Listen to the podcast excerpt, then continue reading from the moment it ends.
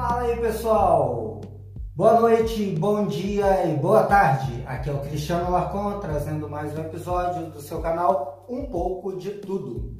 Bem, o título, como vocês viram, é Chutei o Balde. Mas o que, que eu quero dizer com isso?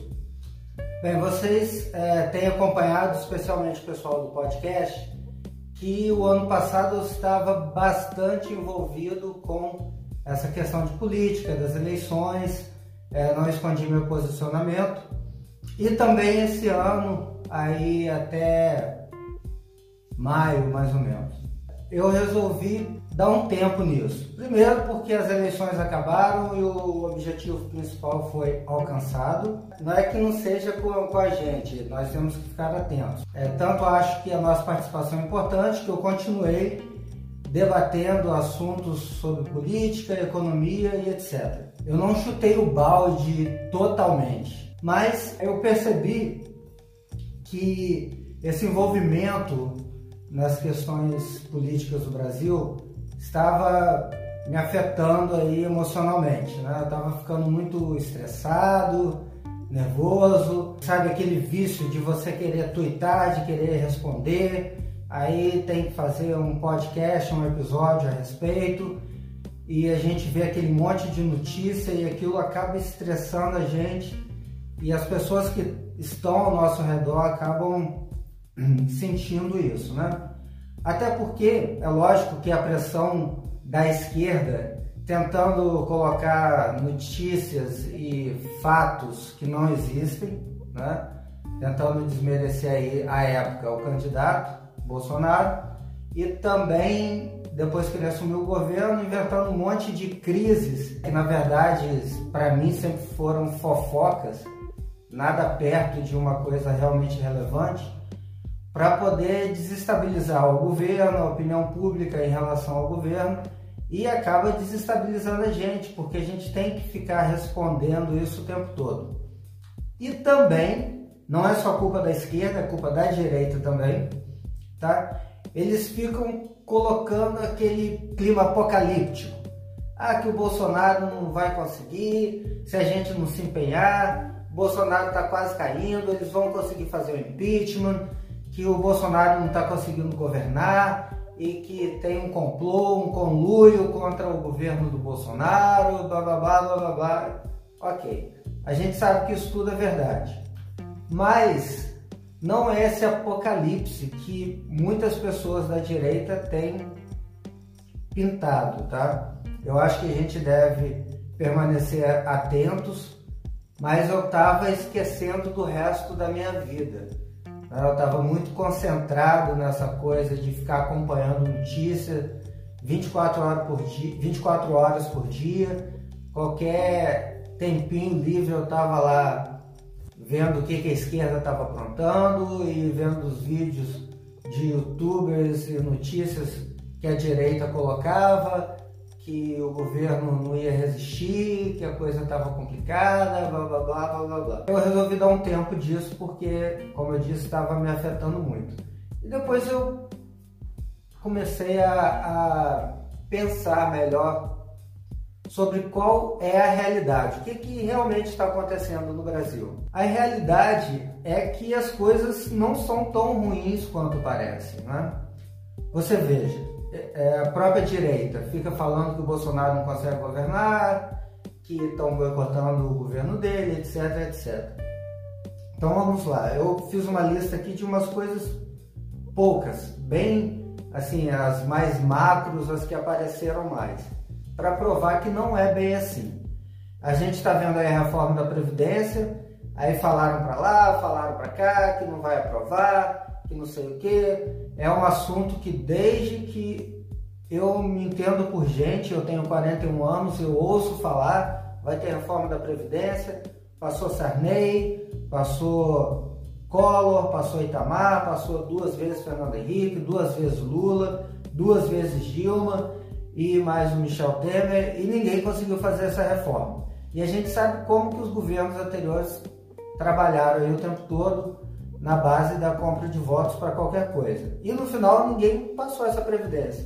Aí vem o Bolsonaro, que não está conseguindo governar, segundo muitas pessoas, e sem oferecer cargo, sem oferecer propina, sem oferecer diretoria de estatal, ele está colocando a reforma da Previdência para rodar. E digo mais, essa semana provavelmente a reforma deve ser votada em dois turnos na Câmara, ou seja, para fechar o baú na Câmara, e aí ela vai para o Senado. Se não tiver nenhuma alteração, o Senado vai votar em dois turnos e está aprovada. A esquerda sabe que precisa, mas é, queria fazer uma reforminha de quinhentos bilhões para o Bolsonaro não ser eleito.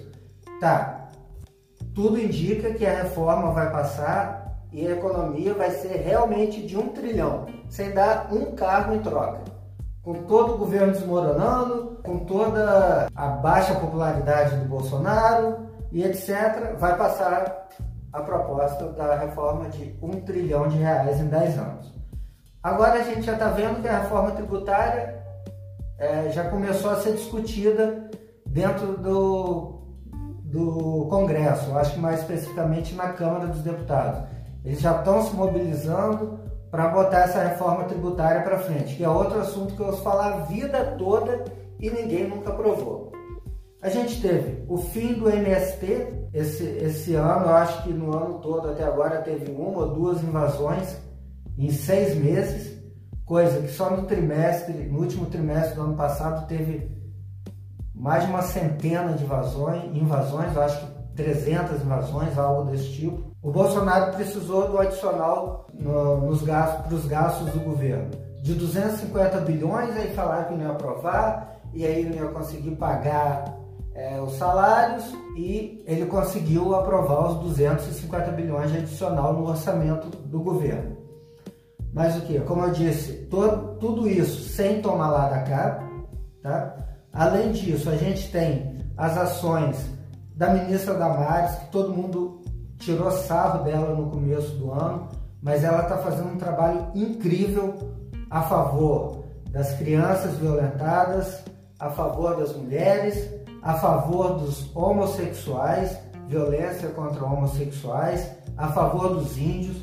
Entregou agora uma pancada de carro aí para os conselhos tutelares do Brasil todo. A gente está vendo a infraestrutura que está também rodando, por exemplo, rodovia é, Transamazônica, isso aí está sendo é, asfaltada com o corpo de engenharia do, pelo Corpo de Engenharia do Exército.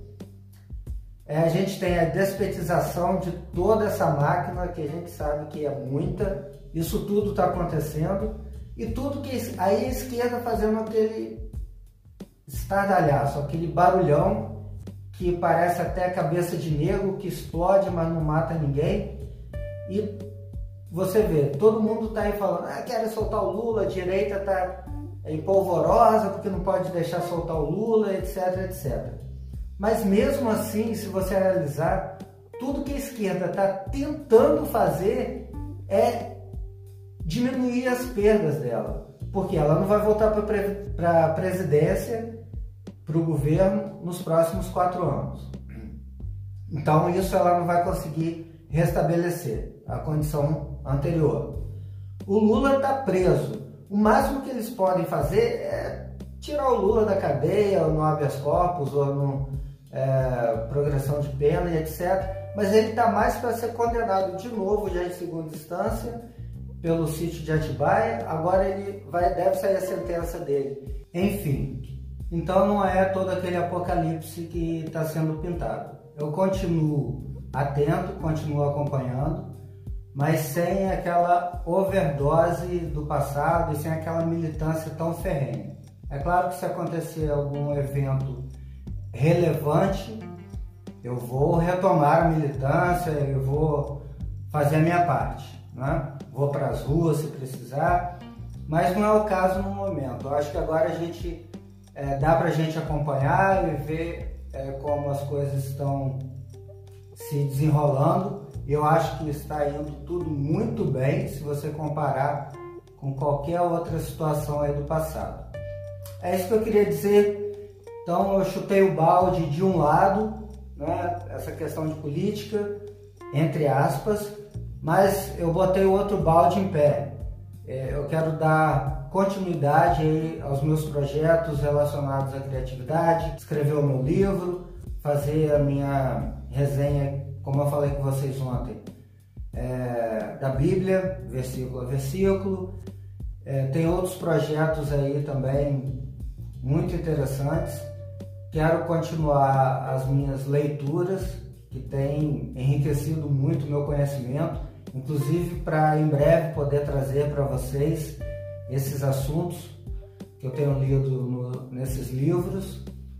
E, por último, porém não menos importante, pedir a vocês que se inscrevam no canal caso não sejam inscritos, ativem o sininho de notificações, não esqueça de dar o like e compartilhar nas suas redes sociais, no grupo de WhatsApp da família, no grupo de Telegram, é, no Facebook, no Twitter, no Instagram, ok?